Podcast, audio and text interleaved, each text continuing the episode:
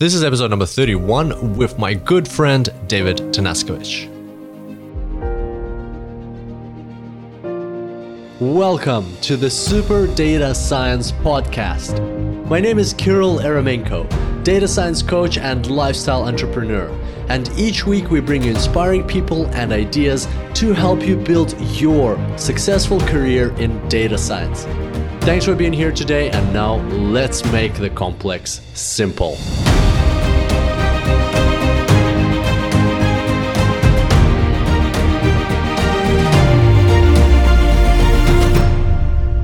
Hello and welcome to the Super Data Science Podcast. Super excited to have you on board. And today I have invited my good friend David Tanaskovic onto the show. So, something you need to know about David is that he's the happiest person I know on this planet. He's always super excited about life, nothing can bring him down. And he's just generally having fun going through life. Like, you know, sometimes you wish uh, you would ha- enjoy the things you do and like your day-to-day activities more like sometimes a day passes by and you feel like oh wow like i didn't really um, enjoy this day as much as i could have or as much as i wished i had. Uh, well i think that david never has that problem. He's always super positive about everything. And at the same time, David does so many different things. So, for example, David is uh, the director of uh, a marketing agency, of a, a media marketing agency. Uh, he's also in the import export business and doing some uh, work uh, in that space and uh, importing exporting things from and to Australia and from and to China. Also, he's um, working in the business development space in pharmaceuticals and then just just his occupations. At the same time he's got millions of hobbies. He's one of the best uh, dancers uh, ballroom dancers in uh, melbourne like salsa and other uh, bachata and all these other crazy dances. And uh, he plays uh, volleyball and other sports. And also he just happened to decided to learn chinese. And in the past year he's learned chinese and uh, so lots of very interesting things are happening in his life, and we talk about a lot of that. And um, this podcast is going to be very useful uh, to people who are thinking of getting into the space of marketing specifically. So, uh, this is not a heavy data science uh, podcast. Uh, so we don't talk about things like R and Python and so on, but at the same time, we do cover off those tools that are used in the data science in the uh, marketing space, and we talk about Kissmetrics. We also talk about um, in uh, about A/B testing and how uh, David views A/B testing and how he performs A/B testing in uh, his company. Also, you will find this podcast uh, useful if you are uh, looking to enhance your productivity and just like have a better lifestyle and have a better and enjoy your life more. So David shares some tips about how he goes about learning new things and how he, you know, like uh, some tips for people starting new careers and so on. So um, if you're looking for any of those two things, then this podcast is for you and I can't wait for you to get to know my friend David and what he's up to. So, without further ado, I bring to you my friend David Tanaskovic, director of C2 Media. Welcome, everybody, to the Super Data Science Podcast. Today, I've got my good friend David Tanaskovic with me, calling in from Melbourne. David, welcome to the show. How are you going, man? Hi, very good, very good. Thanks for having me. That's that's awesome. How's the weather in Melbourne? Oh yeah, it's pretty good. Like, uh, but changes very often. Usual yeah. Melbourne style. Yeah, yeah. As always, that's that's kind of the only reason I I don't live in Melbourne because the weather is just changing like fifty times a day. Yeah, that's right. Yeah. So, um, David, how long have you and I been friends for? Wow, that's uh that's yeah, very very long time. I I can't even count the years. I need more than two hands. yeah, it's crazy. I think I think we we started like hang out when we were six years when I was six years old. Twenty two years, man. Exactly. Exactly. Unreal. Unreal. Yeah. That's yeah, so, good. Good times. Absolutely. Yeah. Absolutely. So yeah, man. Like we we grew up in Africa together, and then you kind of out of our two families, you were the first person to move to Australia and start your marketing degree here. From there, where did that take you after moving here and getting into a marketing degree? How did that go, and what what were your next step steps after that? Yeah, absolutely. So I, I, had a real strong passion for marketing, and I, I, really like fell in love with it when I studied it. Um, I really wanted to work in uh, things, especially like uh, campaigns, and I saw a lot of ads on TV and things like that. I wanted to work in that sort of creative side of industry, and and it really took me in a sort of different direction when I started work. I, I started working in sort of education industry and marketing around there, and then from there I moved on towards more media, and now now I actually. Uh, and partnered in a company, a media company, actually C2 Media, which I work in as well. And uh, other than doing that, of course, I have a couple of other own my businesses that I always I'm always doing something. And uh, I guess one of the passions uh, of uh, I guess working in marketing and working in around data and analysis is that uh, there's a lot of things that I can do. Like I, I do a little bit of a import export business. I do, of course, the media business. I, I, work in business development in actually the pharmaceutical industry. So I, I have my hands in a lot of different, I guess, jars. Yeah, yeah, and that's that's something I find so inspiring about you all the time. That you're a person that you know. First of all, you don't sit on you know on your back and just like uh, do nothing. You're always constantly doing stuff and yeah, and second thing is that uh, you seem to have like 48 hours in a day. Like I, I don't know yeah. how how you do this, but you know, like you manage to have free time. You're married. Uh, you know, you have a a lovely family, like your family life. You have uh, all these jobs. You have hobbies. I mean, like for crying out out loud, in the past year, you learned Chinese, right? So yeah. like, how how did you how do you do that? Well, it, I guess uh, a lot of uh, work-life balance is all about really just making time for things. Uh, you know, that, everyone says that, and everyone thinks it's it's quite easy, but it's actually all about uh, scheduling and keeping yourself busy all the time. And I keep myself busy having fun too. Having fun that, that that's obviously the number one goal. and uh, all the hobbies that I do, like what I, I do some sport like volleyball and things like that, or like tennis or golf uh, like I do a lot of sport during the week, and then I find time to do things like dancing and learning Chinese, and uh, you know, it's just uh, keep yourself busy, but yeah. do the things you love, have fun, and then you don't find it as work. You you find it as a, a passion. Yeah. Oh, by the way, dancing, man! Like guys listening to this, you got to know there's like a mini Tim Ferriss, or in in Australia because you got like so many trophies for dancing, like you know, first place, yeah. Melbourne, so many times. Oh yeah, that's uh, there's a whole shelf just picking up dust and uh, lots of, oh, lots of trophies. Yeah, yeah. Like I would say, I'd say you're not being modest. If I hadn't seen it, it's it's really packed. Like they're falling off the shelf. Absolutely, absolutely. Yeah. But th- that's the thing, you know, like when you're in, you're passionate about something, you you'll do your best in it, and you'll do whatever it takes to to succeed. And I'm actually going to be doing a big comp at the end of the year as well for dancing as well. So I'm preparing for that while I'm learning Chinese, while I'm doing my businesses. So yeah, 48 hours in a day. That's that's crazy. Love it, love it. Um, all right, so tell us a bit more, you know, about your businesses or about you know the roles that you're uh, working on. And I'm assuming some of them involve data more heavily, some of them involve data less heavily. So yep. let's maybe start with the ones that are more data focused, uh, where you can share the most insights with our listeners. Yeah, absolutely. So I guess I guess the most data, data intensive role that I'm currently doing is uh, being part of the media company. A lot of what we do for clients, of course, and these a lot of these clients are actually uh, foreign exchange companies or forex or financial brokers or property brokers. So there's a lot of uh, financials to do with it, and um, what what we do is really we do campaign analysis as well as uh, running of campaigns and uh, launching of campaigns. So there's there's a lot of data involved in terms of uh, of course you know finding out how successful campaigns are you know is it reaching the right target market how, you, how you're testing the markets how you're testing whether you know it's it's going to make a sale whether your lead generation is actually happening.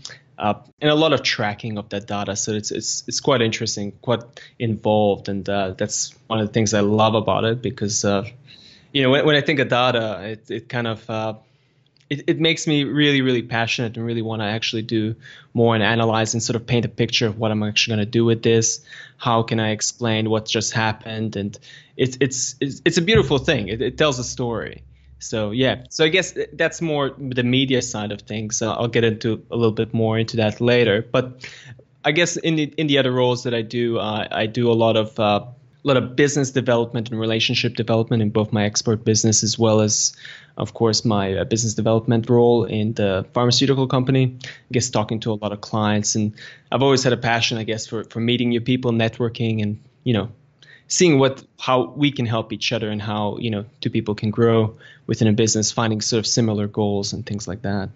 Yep, yep, got it. And uh, yeah, you've definitely been very good at networking uh, all the time. Like, do do you use data or any analytics for your networking to help you um, like understand who to connect with or how to maintain relationships with people? Yeah, well, um, what I what I tend to see that really works is that once you sort of build a, a small network of people that you really know well, uh, especially in terms of business, what you need to do uh, is essentially to, to make that grow, you, you, tend to have to do networking events a lot, very often. And um, I tend to stalk people a lot on LinkedIn. That's sort of one of my favorite things, and get to get to find out a little bit about more about them and what you know where they're from, what their background is, and what they're interested in. And and you know it's it's especially important. I, I think what really helped me with networking and building such a strong network of people and businesses and is uh, to be interested in what they're interested in. You know, get get get involved in you know what they're involved in and to sort of see their point of view of things and uh, yeah that that's i guess some advice that people can take back. Yeah yeah. Thanks. And I, I can attest to that that networking is really important. Like i've always heard that like even when i was working for other companies i heard that about uh, 80% of recruiting or uh, hiring happens behind the scenes happens through referrals through connections and so on. And I always uh, yeah. was a bit skeptical about it. But now that I have my own business, it's exactly like that. Like pretty much 80% of the people are always like friends of friends or people who they know. Exactly. You know, so if people listening to this podcast are looking for jobs and so on, best way to do that is networking. Yep. Uh, basically, throughout my whole career, uh, uh, if I hadn't networked, I probably wouldn't get any of the roles I got because uh, even though I applied many roles when I'm, you know, uh, looking from work here and there, looking to upgrade my career, the the best roles that I got and the most enjoyable ones were people that you know you work with that you you know love want to work with and you love to work with and you have a good connection with, and those people you you get to know through networking. Yep. Yeah. Totally. Okay. So let's move on a bit to your current role at, as a director of C2 Media. I'm assuming that's that's like from what you've told us so far the the most heavily data focused role. Can you tell us a bit more? What exactly? Like you mentioned brokerage companies and that you run yep. uh, marketing campaigns for them, but how exactly do you use data, data analytics, data science in your day to day role? Yep. So basically, what we do is uh, we tend to launch a lot of uh, digital marketing campaigns. And uh, of course, knowing digital marketing, actually, there's a lot of information that goes into it. you get a lot of information out of it, like, uh, you know, get information about the, the people, where they're from, who's you know looking at the advertisements so, so, there's a lot of information that you can get on your actual customer base especially people who are interested in and some of the tools, I guess, and some of the ways that uh, we use the data is uh, apart from, of course, finding out whether a campaign is being successful, whether you know it's getting enough hits, we're getting enough information based on what's actually like what the creative says or what the creative does. Um, another thing that we find out is uh, whether that creative, even though it's getting a lot of hits, will convert. So we use a lot of data to sort of do some conversion analysis to see, you know, doing A/B testing to find out whether you know a certain creative is better than another creative. Also, A/B testing in terms of uh, seeing which sort of subject lines work best, what what will grab people's attentions most, and then after that whole process of uh, getting their information and gathering that we also work on lead conversion strategies. So we work out what sort of target market is the best for the client, what sort of target market is going to, you know, most likely turn over into a sale, and um, yeah, basically whether you know they're from certain income, certain generation, certain you know background, etc. So like what they what's what's their primary role, what their, what's their work, where they come from, what's their annual salary, all those sort of things, and you, you can get quite a lot of data uh, from campaigns uh, especially because uh, a lot of campaigns for lead generation, uh, a lot of it is submitted by users themselves. So you get a lot of information, and you can you can definitely tend to use that to to make paint a, I guess a better picture of who are interested in investing in the financial markets. And what, what do you mean when you say it's it's uh, submitted by the users themselves? Well, you get a lot of landing pages. Um, uh, most digital marketing campaigns will have landing pages of some sort, and uh, of course you'll you'll give them like little questionnaires or things to to fill out. Of course, uh, one of the the greatest strategies that we've used, and I think uh, it's getting used very often now in the financial industry, um, is uh, content strategy campaigns, whereby you provide users with a lot of information about the, the product, as well as some free information or some gift or some kind some kind of uh, information that'll benefit them or educate them, like and, a lead uh, magnet or something. Exactly, and uh, from that, they usually put through a lot of their own information in order to attain that uh, lead magnet and of course uh, from that we use that data and analyze it and sort of see what the you know what the customer base is going to be like whether they're the right target market for the product and whether they'll actually convert or they won't okay okay that's yeah. that's really cool so and uh, what kind of tools do you use to analyze that that data that you, that's coming through so we, we tend to use uh, there, there's a couple of tools that we use uh, we, we do use some like email campaign tools for simple A/B testing and things.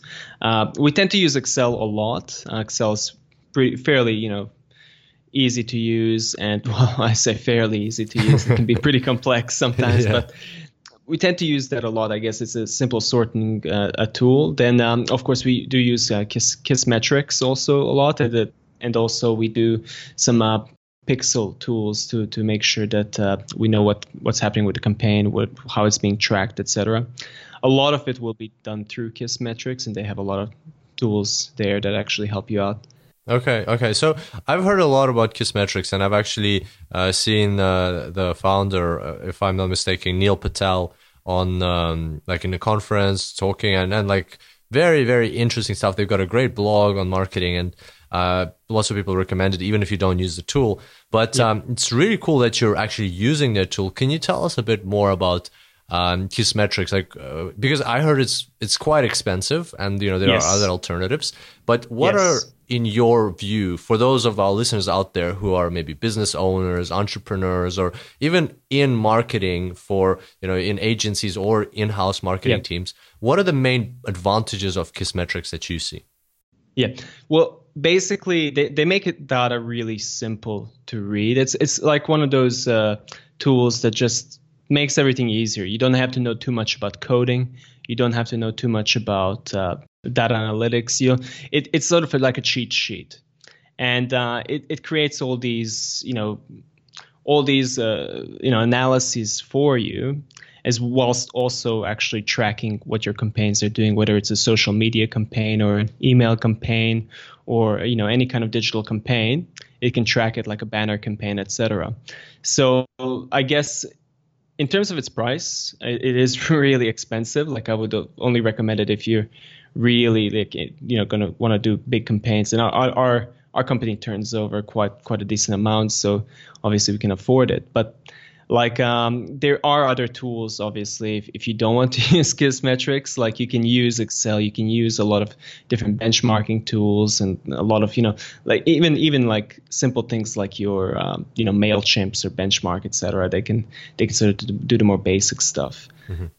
Okay, gotcha. And so, so can you walk me through the process? Like, for instance, you you want to run a campaign, or somebody wants to run a campaign, and like, how how do you go about first of all, setting up these data points that are going to actually where you collect the data, then feeding it into Kissmetrics, then doing some magic there and getting the output, and then analyzing it and actioning it. If you're going to walk us through every step of the way, that would be really appreciated. Sure. Well, uh, it's it's fairly. I, won't go through hundred percent of it, but like I'll, I'll tell you sort of the basic part of it, because it's it's it's um Kissmetrics does a lot of it for you, so you don't have to really worry too much about it. There's not a, like a big story to say, but essentially what you do is yeah, you have like sort of a pixel or like a little bit of line of code, which actually Kissmetrics helps you, you know, sort of put into your campaign.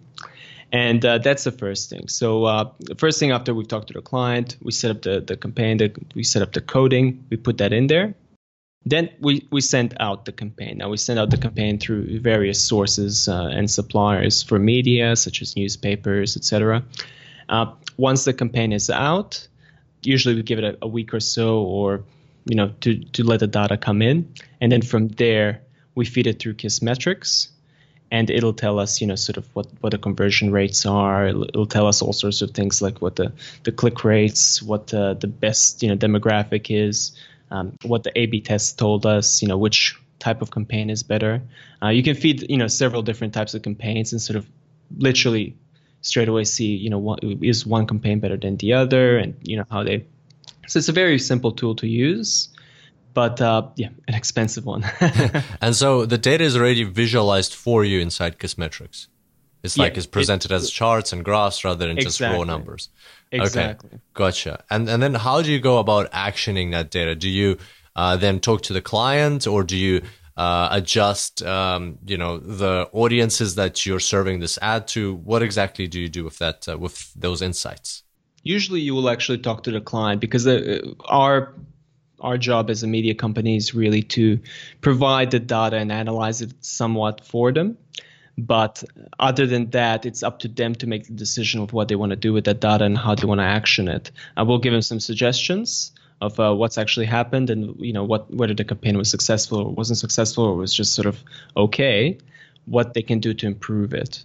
Um, and of course, we just give, send them a, a huge report, I guess, uh, like a, what you call is a thump report. It thumps when you hit the table.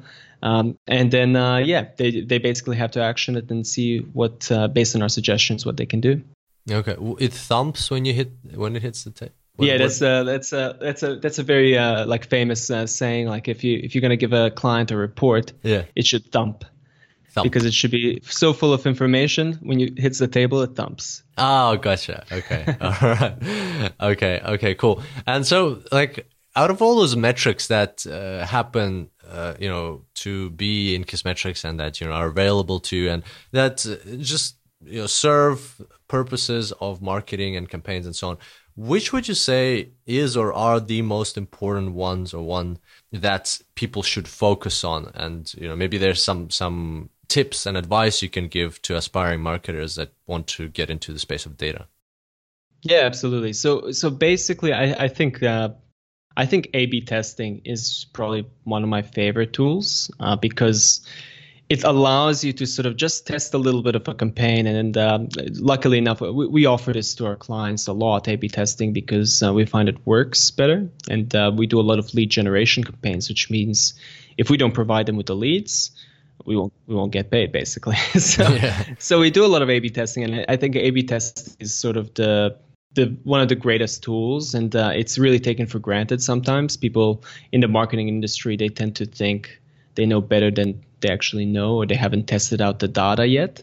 So I think uh, A/B testing is probably one of the best tools that I've seen out there. And um, in terms of, you know, reducing your costs and getting you a better return on investment, you need to test your campaigns. Um, a lot of marketing people they have these great creatives and these great ideas, and we've seen it all before. Like it, it just flops um, because they think, oh, we'll just launch it. It's going to be good. It's going to be you know our, our little thing, and um, yeah, they they sometimes they don't do their research, and uh, it tends to you know be sort of an iffy project.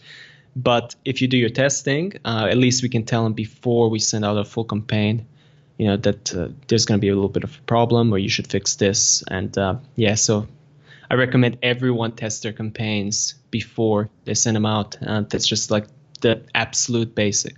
Okay cool. And so uh, let's talk a bit more about that. So uh, for instance how how do you go about isolating that uh, factor that you're testing? Like obviously there's many different factors that are influencing uh, the conversion rate or whatever you're testing. How do you go about isolating? And do you actually make sure that the, the in the A/B test only this one thing is actually different? Yeah. So what we do for clients, and not a lot of people can do this, I guess, is we have databases where we can isolate certain things, um, such as like income, or we'll have you know user information such as uh, income or such as region whereby we can actually target those specific things. And based on certain creative, we can see what the difference is in terms of their clickbacks or their opens or their signups, etc. So we do it with a small portion of uh, population, of course, a small sample size, and um, it's it's not always uh, easy or possible. But if you have your own target markets, like if you're doing some internal marketing campaigns with your own, of course, your your own user base or your own customer base, this is actually really simple to do, and you can use that data and you can use these campaigns to test with your own customer base before sending out to the wider market. So it's that's one thing that uh, you can sort okay. of do. Yeah. All right. So you don't just so because when I think of A/B testing in terms of marketing, I think of like A/B testing the ad itself, but you're saying you're actually testing, you know, which audience you want to yeah. serve this ad to. Absolutely, absolutely. I, I think that's it's kind of overlooked because uh, creative. I mean, there's only so much you can do to change with creative to sort of test is A going to be better than B you know, is A going to be more interesting than B? You can always do that. That's no problem. It's it's fairly easy to set up. But uh, testing the audience, I think a lot of people overlook that. They they think that no, this is this is my target market. This is my target market, but they haven't done the research behind it. So.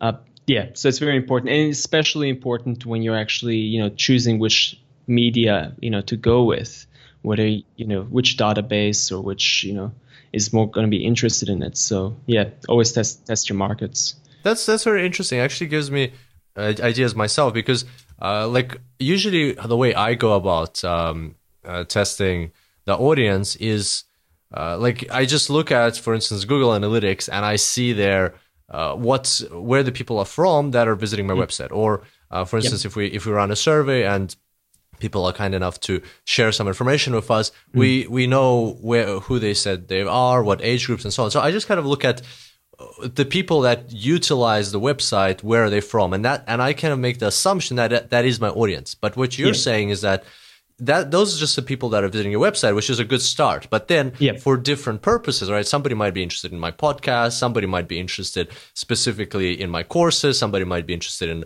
case studies that we run. So different people, different uh, audiences will be interested in different things. And even though you know your audience as an overall, for your specific products, you still need to understand who it's best, who it serves the best, right? And not only for your specific product, for your specific marketing campaign as well, because different marketing campaigns appeal to different types of people. Yeah. So you really got to find out, you know, if you're going to do like a, a, an email campaign or a banner campaign, you got to find out exactly, you know, who are the types of people that are actually going to, you know, look at that and say, oh, okay, that's interesting. Yeah. Um, Because because like for example banner campaigns with uh, which most people will find uh, pretty annoying and a lot of people have ad blockers so they don't ever work but you know they, they won't work with you know most people that are you know under 40 under 50 but plus 50 is obviously they, they won't have an ad blocker and they probably will click it. So yeah you got to look at all sorts of things like that like you know what's most likely going to reach your target market and which sort of campaign will reach which type of people.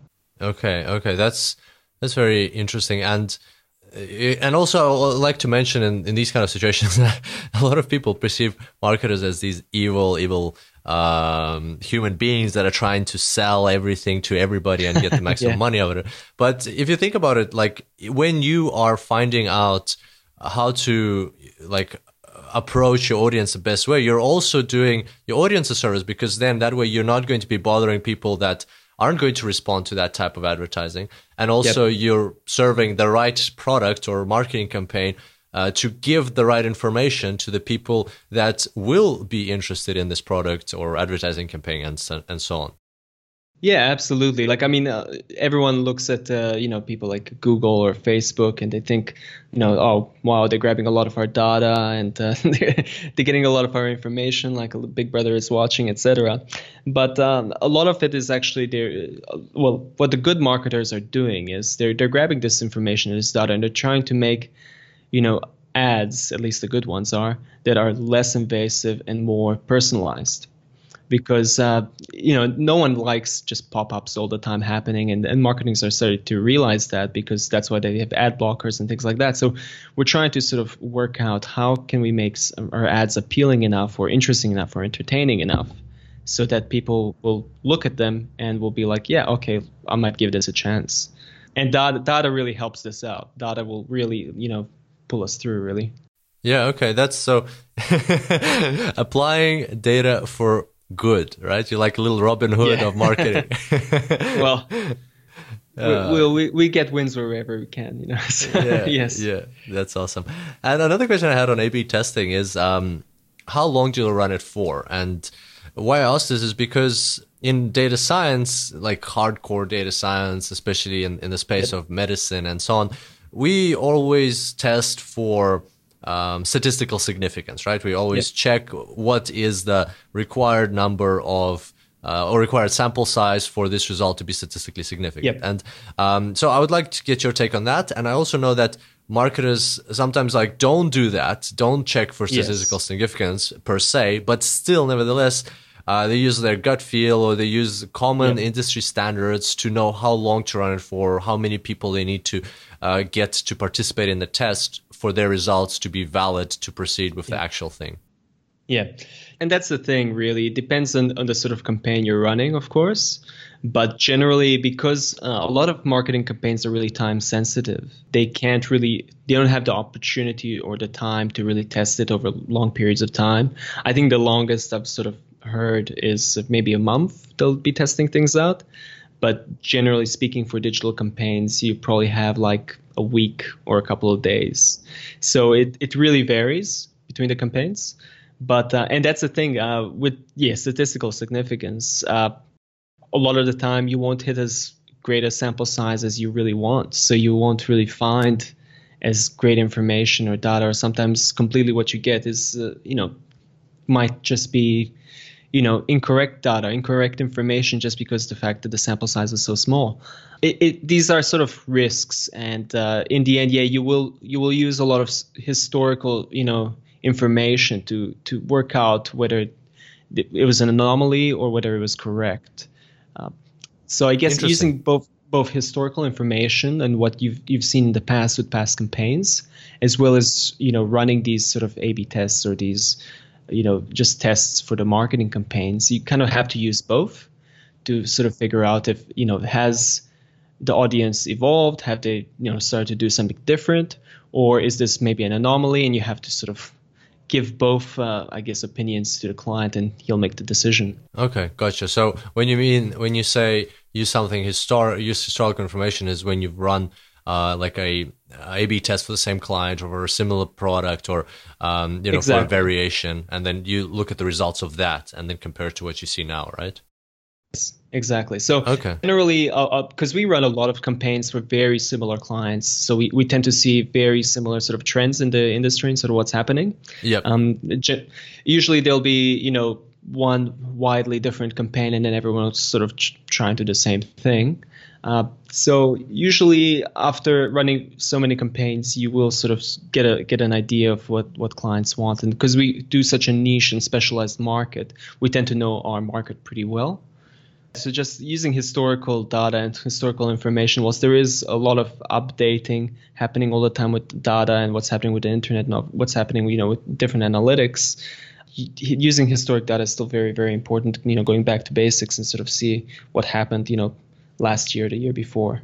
Okay, okay, and I guess that's kind of like the advantage of a of a more um, I want to say established company, but like a, yeah. a more um, a company that's already done this many times, like yours, because yeah. you guys already have access to this historic data, and and therefore you can make these uh, tests uh, more agile, and you don't yeah. only base your decision on the uh, results of the A/B test, but also on your prior experience on the data that you had previously.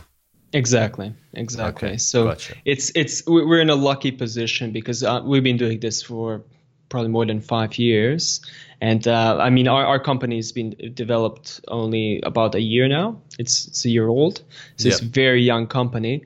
But uh, in the industry, myself and my partner, we've been doing this for, for more than five years, and uh, ever since we started, this is why we're getting quite a lot of customers from this industry.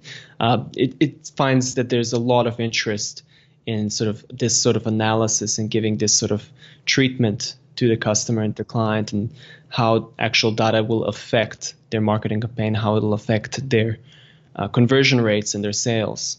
Yeah, gotcha. And just out of curiosity, is there like a minimum requirement uh, for turnover or something for you to take on board a new client?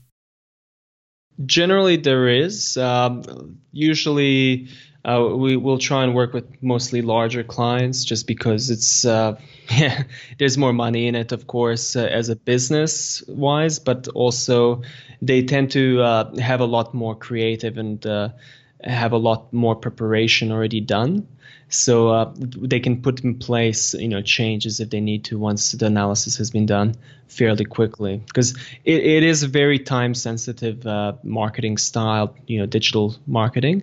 So uh, if changes need to be made it needs to be done quick. So generally we, we deal with mostly larger clients. All right. All right. Gotcha. Okay um, so thanks a lot for running us through the a b test and uh, the ROI, which you mentioned a bit. Um, I'm going to move on to the next question I had for you. Uh, what's your biggest challenge that you've had uh, to face when, in like in the sense of using data and sense of dealing like with data or analytics and uh, applying it in your work and life? personally like i i find the biggest challenge with the data analytics is uh, education and finding you know finding out more about it learning more about it i think it's uh, even though it's it's it's been around for a long time it used to be called statistics i guess in a way yeah. but uh, but now that it's sort of data science and analytics it's it's uh, constantly evolving constantly yeah. being developed and uh, whilst a lot of statistical analysis is still being used in a lot of things that they do uh, it's it's just changed in terms of uh, you know what they use it for in business all the time. And because of that, the tools are changing all the time, and the industry is changing all the time, and just getting educated in that industry and how it's you know how to react and how to interpret data that's i think the education part of it is it's really hard to find the right sources. So yeah I, I try my best you know doing research and things like that but um, I find that was always a big challenge for me, and it took me a long time to to get a bit more experience because um, my my initial passion for marketing when I did especially digital marketing was the fact that you could play around with data and I love I love mathematics, but uh, yeah, it's just it's not that easy to sort of unless you're, you're working in the specific industry, it's not that easy to find out how to use it or or, about it or how to implement it. Um, yeah. Gotcha. And so, where do you find most of your education at this stage? Are, is, are there any sources that you can recommend or websites you can point people to? Well, other other than you, obviously. Thanks. Uh, like like uh, apart from you, I mean, uh, a lot of uh, data science um, stuff that I, I, look at is uh, I look through a lot of networking sites in, in LinkedIn, a lot of articles through that, a lot of you know from a lot of reputable sources and, and people that I know. I find it's really good to do some courses, especially in things like Excel statistics, uh, you know, and, and, just doing courses online is probably the best way to, to go about it. And I think, uh, uh, you know, this next generation is so lucky, you know, that they have a lot of these resources. They have such a much better developed, uh, I guess, internet that they can, you know, get lots of education online, unlike, you know, how, how we used to I yep. guess seven or eight years ago, before prior to YouTube even existing. Yeah, yeah. You remember the good old days when we we used to play what is it called Diablo or StarCraft when exactly. we were kids, and then and you would have this funny dial- modem sound. Yeah, yes. dial-up modem, and then you're playing, and then your mom picks up the phone, and you're like, and your game it. is dead. Yes, exactly. Oh. So so this generation is really really lucky that the, they they can you know see things on YouTube. They can educate themselves about science, about statistics, about mathematics, about everything that they need to know. And it's really at the touch of their fingertips. So even if you can do things like, you know, like in the morning, every morning when I get up, I, I I'll, I'll watch a couple of YouTube videos, and I know kids watch a lot of YouTube these days. So I try and watch at least one or two things, ten minutes, you know, fifteen minutes educational. Um, that's just as little as that; it'll get you a long way.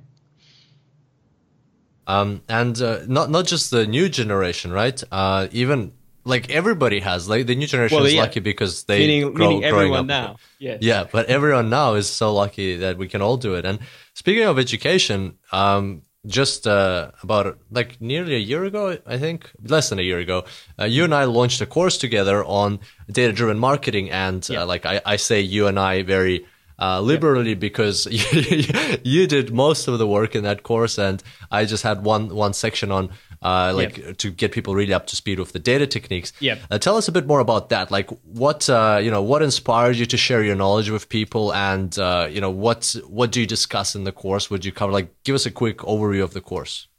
Yeah, absolutely. So basically, what I wanted to to do a course for was sort of uh, similar to something I, I never had when I was a when I was I guess getting into the industry, especially in marketing. I find that I, I had to research a lot about digital marketing and how to launch campaigns and things like that. So what I wanted to teach people was sort of the real, you know, from basics all the way up to launching a campaign, how to prepare yourself and how to use data, you know, to actually be able to analyze what you're doing, to actually be able to run things and launch things, and afterwards, uh, you know, how how do you actually see the results and what can you do with those results? So it I, I take it from I guess start to finish in terms of launching a campaign and then reading the data and of course little tools and tips and especially and this is really important for marketers um, a lot of it has to do also with return on investment um, I find a lot of people who are just starting out in marketing, and there's a lot of marketing managers that still make these mistakes, and they they don't take the data into account, and they just tend to invest their money or their marketing budget into all sorts of different media that doesn't actually do anything for them. So I cover quite a bit of that in the course and how you can actually work out, I guess, based on the different campaigns, you know, which will probably be the most effective for you and uh, how you can sort of find that out and what's the return on investment per campaign and also how to reverse engineer and sort of work out, okay, I have this much budget. Is it enough to reach this sort of a goal based on what I've done before, you know?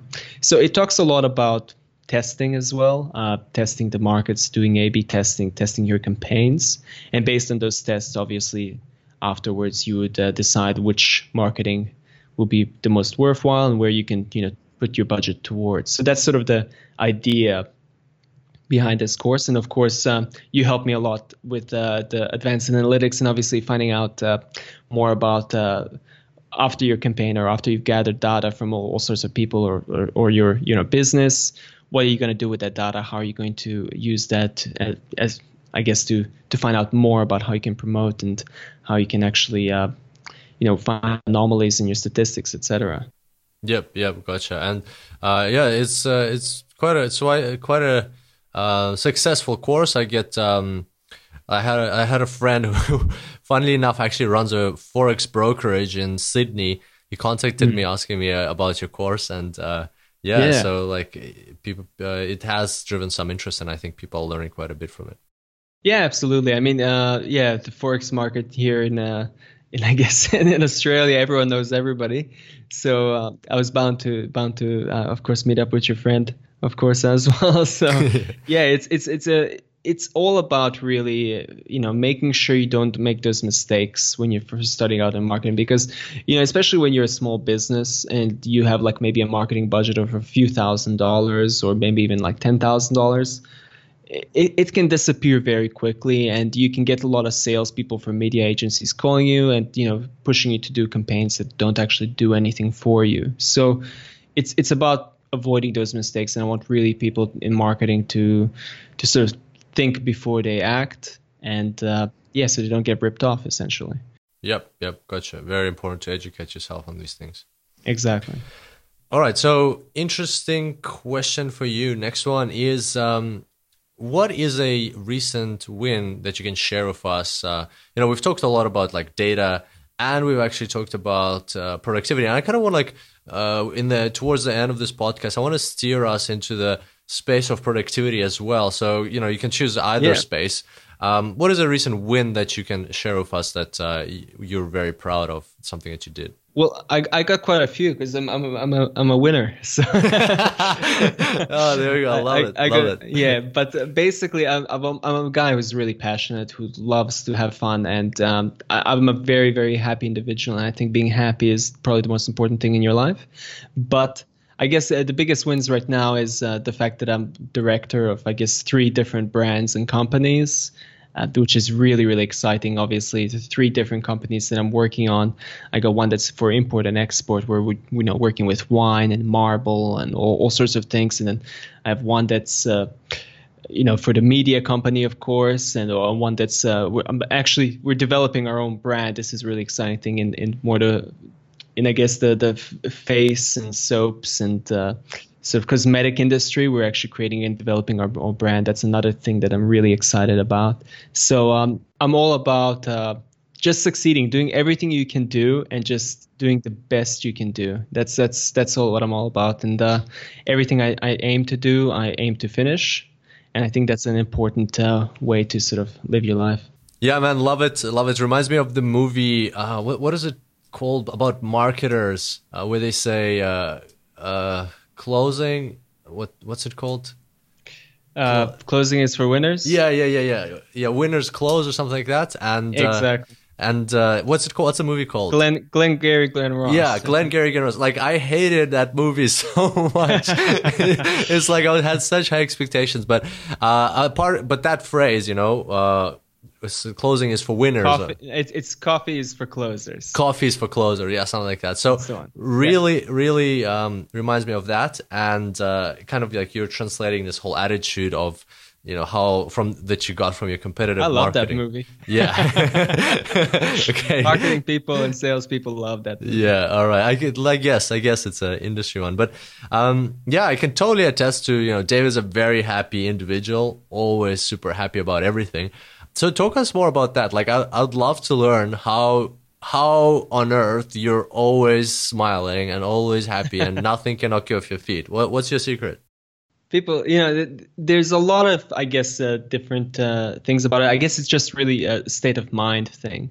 Uh, one thing that uh, and, and, this is something you know people can practice too is that um, uh, other than obviously being always an optimist uh, which can have its advantages and disadvantages i think having the state of mind that you're always looking towards something in the future um, that keeps you happy that keeps you sane that keeps you you know working towards a goal. A lot of people and this is a big problem with a lot of people is they, they get sort of stuck thinking about okay this happened in the past regrets etc um, it's really important not to really think about the past as something that you could have done differently rather than learn from the past and from that don't make the same mistake again so that's that's sort of like the the best way that I can explain why I'm always sort of optimistic, why I'm always looking ahead, why I'm always you know trying to challenge myself and do something else, do something different, so on and so forth, is because uh, I, I don't get you know bogged down in the past and whatever has happened before. I instead look towards what am I going to do next? How am I going to improve? Yeah, yeah, kind of like another movie, Interview with the Vampire, right? He's like never regret, never regret anything. Okay, I, I don't remember that one. Man, yes. you showed me that movie. You were the one who showed me that movie. yeah, Fantastic. that was a long time ago. yeah, that was 2006. Yeah, that, that was, was, ages awesome. ago. Yeah. Um, all right, cool. That's that's really cool advice, and uh, yeah, um, always just look forward. But doesn't that like stop you from like when you're looking forward to the future don't you feel that you're kind of not living in the moment? You're not you're not present and in the current in the present if you're looking to the future all the time?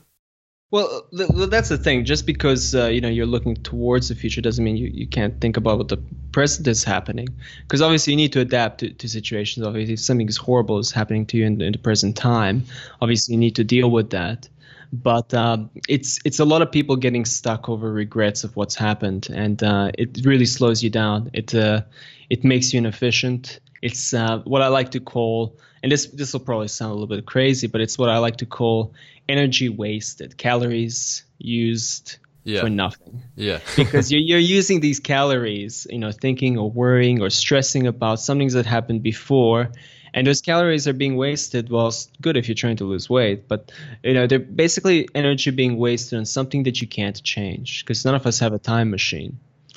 And because of that the you know as long as you you think of these things as you know this is going to waste my energy and this is not going to you know have a positive spin on what i actually need to do next then you could sort of move on to it. Obviously if if there's something traumatic traumatic that you know happened right then and there you know that's that's a different thing but uh, you know you have to deal with that as it is but if something's you know more worrying you and you're regretting that's where you shouldn't waste your energy on yep i totally agree with that and a lot of the time we just worry about worrying and worry Yeah. about being worried about something. Like it just yeah or, or down. you know not sure instead of you know like like one of the things you know a lot of people uh, will ask themselves is like you know what should i do now? You know what am i doing now? Like you know like like sort of you know not knowing what they're doing. And that's fine. A lot of people don't know what they're doing. But you should ask yourself instead of you know what should i do now? You should be like what am i going to do next? You know and, and that'll get get you sort of started you know to think I, I have something to do. I have some goal that i want to achieve. I just need to put it down. And i just need to do it. All right, and um, speaking of like achieving goals and things like that, um, can you give us a few? You already mentioned a, a really cool tip, which I'm gonna try applying. Like tomorrow morning when I wake up, I'm gonna watch something for ten minutes, like educational. Uh, and that's I think that's really cool. Um, Yep. Do you have any other productivity tips or advice Oh, on- yeah. for people to learn faster and get to where they want to go? Absolutely, and this is this is a tip I give uh, to all new salespeople and all new you know people in marketing, and uh, a lot of people in the new jobs. This this will probably help them too. It's um, you know be comfortable with being uncomfortable. That's my tip, because a, a lot of people. The, the thing is, when, whenever you start a new role or whenever you you you know you, you start a new sale or something like that, you you never feel quite comfortable and you're always delaying yourself and stopping yourself and trying to prepare, trying to prepare, you know, rather than actually just doing it. So similar to I guess that uh, that uh, viral video with uh, Shia LaBeouf say "Do it." Um, basically like that. You you just literally need to sometimes do it. You need to go half prepared and learn from your mistakes. Um, a lot of the time, people will over prepare and they'll waste a lot of time or they'll miss an opportunity. A lot of the time, you just need to be comfortable with being uncomfortable and don't be worried you know about failing. Don't be worried about making a mistake. That, that's how you're going to learn. If you look at a salesperson and like a normal person or like a marketing person very different mentalities salespeople are always about you know trying to get the sale pushing for it.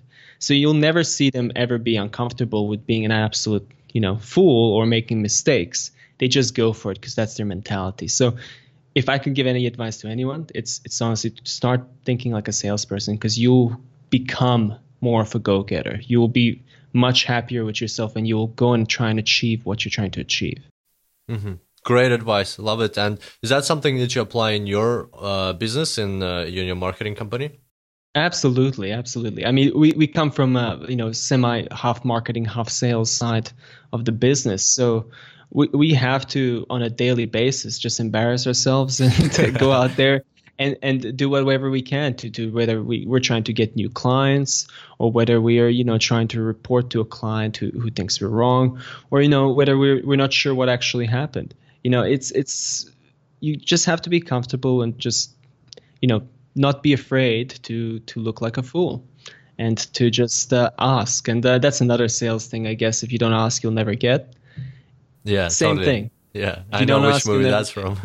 yeah same, All the same movies. thing. Same, yeah. It's like uh, you you don't ask. You have to ask for you know like discounts or whatever. You, you get them then. no, not just yeah exactly discount and anything you know it, it would you know whether it's a you know a networking event and you're shy to go to a ceo and introduce yourself or things like that you gotta get out of your comfort zone. You gotta be you know own it. Be uncomfortable but own that feeling of you know I, I can't do it this and that. Own that feeling and just go and just try and look like a fool. But you know what? You achieved your goal. You look like a fool but next time you look a little bit better. Yeah, gotcha. Uh, fantastic advice. I think, especially for people in the space of data science, where um, you know not just the the nature of the work and the education that goes into it. That you're a lot of the time you you're like kind of introverted. You're by yourself, and therefore you um, you develop these. Um, not complexes, but uh, shyness or kind of Yeah. uh, in a like not uh, you don't go up to people confidently, you don't take things on confidently, but also um, the fact that you know with data science you have to make sure everything is perfect, everything is like uh, calculated, you know, statistical significance is checked, the data is prepared well, and that uh, in itself, the nature of the work. Um, may, forces people to think about life in that way as well. But in reality, I totally agree with you. Like, you know like if you if you've never run a presentation or a data science presentation to 200 people or 20,000 people. Uh, Mm. Unless you try, you're never going to actually run one, right? So sometimes you have to get out of your comfort zone. Yeah, absolutely. And, and you'll see a lot of the, the, the you know, if, if you've ever seen TED Talks, probably you, you know about it. It's very famous. It- essentially, same thing. A lot of those people, you know, they, they may seem confident, but there's, it's all about just getting out there and doing it Yeah, a lot of the time. gotcha. You know, you, you just have to go out there, speak your mind, be confident with who you are, and don't be worried about failing. It's uh, it's part of the process. Okay. Um, I got another question to kind of like start wrapping wrapping this up. From your experience in marketing and from what you see uh, based on like all the the work you've done and the clients you've worked with and where you see this industry going, where do you think the future of data in marketing lies in the next three, five, or ten years down the track? Yeah, good question. So, well, data is now really being used more and more and more in marketing. Now, actually, it's very rare to, to find campaigns where they don't use some kind of data analysis instead of working out or case studies and how you know how the market actually reacted to from things as simple as you know ads is on TV where it's very hard to sort of determine what the market thought to you know things which are more digital and you can definitely see what's happening. So what what, what I tend to see is that uh, we're going to see a lot more data science in all sorts of aspects of marketing and it's going to be a norm. And i think it's going to be a huge i guess uh, industry opener and eye opener in how campaigns are run. And we're going to see a lot more jobs in data marketing in marketing specifically. So it's it's just uh, it's such a it's becoming such a huge industry. And um, i think that also another thing we're going to see you know very soon is uh, how big data is going to play a, a part in marketing in a lot of ways especially with you know google analytics as well as uh, the google al- algorithms and how they actually you know get con- consumer information how they can use that to make things more personalized I think the next step what we're going to see in the you know next five to ten years is more and more personalization in advertising. That's you know becoming more and more specific to the case where it, you know it might start even mentioning your name, things like that that might have seemed you know science fiction when we watched you know Minority Report, but it's going to become the norm and it's, it's sort of where it's actually heading. And uh, a lot of places, like especially Facebook, which has a lot of users' data, will start using campaigns that are more and more personalized and specifically speak to the person.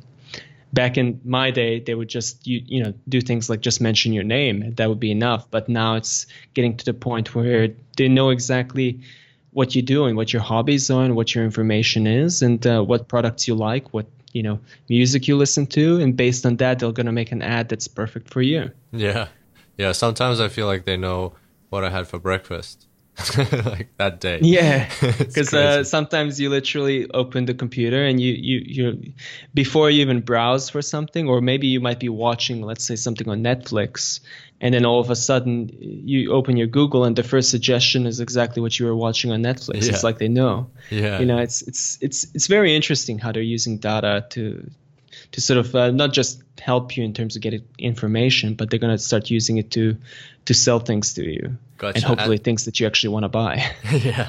And you mentioned that there's going to be more and more jobs in this space. You you don't think that uh, with the advances of machine learning and artificial intelligence that because like a lot of people are afraid of jobs being cut be, because of Yeah. machines, because of robotization, automation, and so on.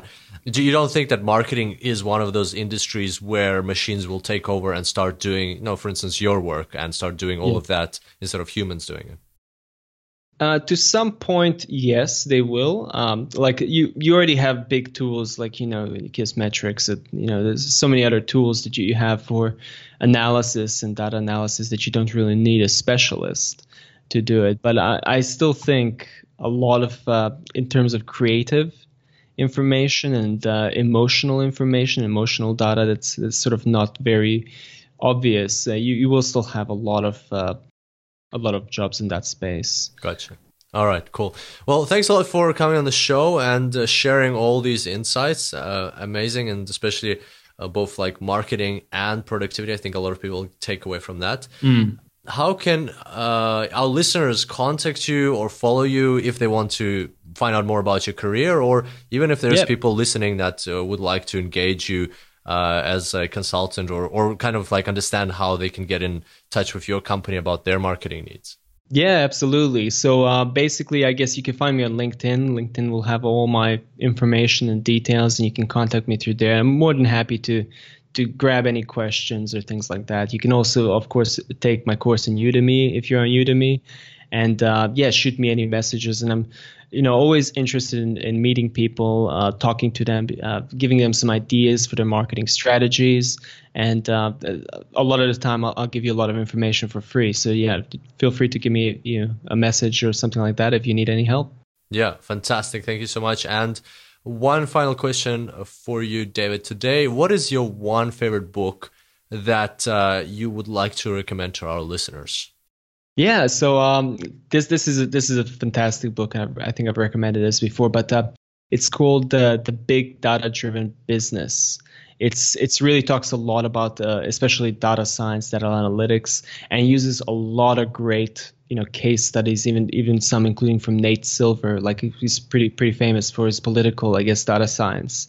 So it's really it's, it's a fantastic book about you know how to use data in your business whether it's a small business or a big business and how you can you know use it to beat competition to evolve your market etc so if you can get it the big data driven business uh, you can probably find it on amazon very easily a great read Fantastic. Thank you for that recommendation. The big data driven business. I think somebody else on the podcast already recommended that.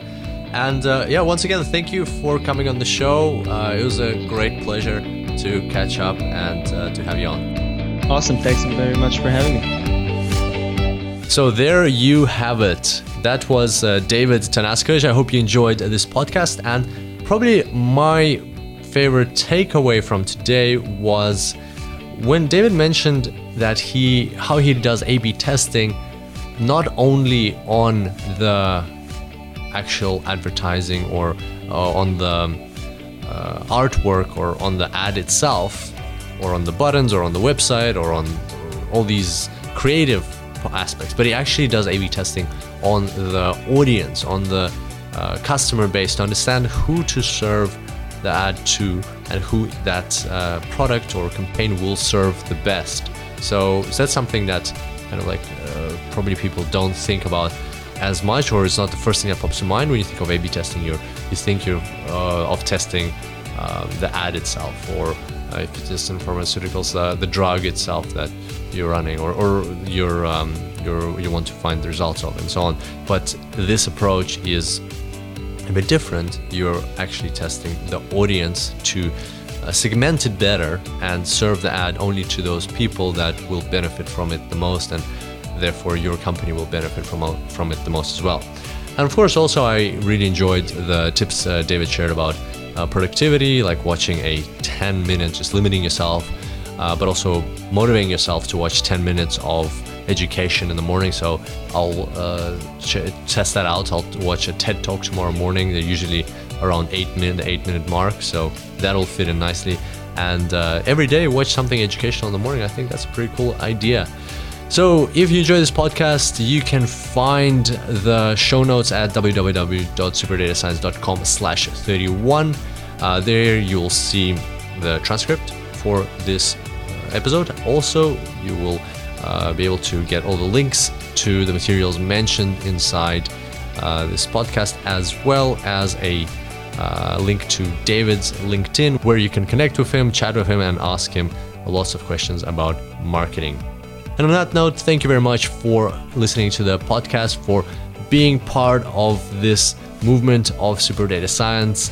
Uh, if you'd like to connect and get in touch with uh, fellow super data scientists, then jump onto our Facebook group. You can just search for super data science, you'll find it there. It's an open group, and we welcome everybody there and uh, can't wait to see you inside and connect with you uh, about and talk about data science there. And I look forward to seeing you next time. Until then, happy analyzing.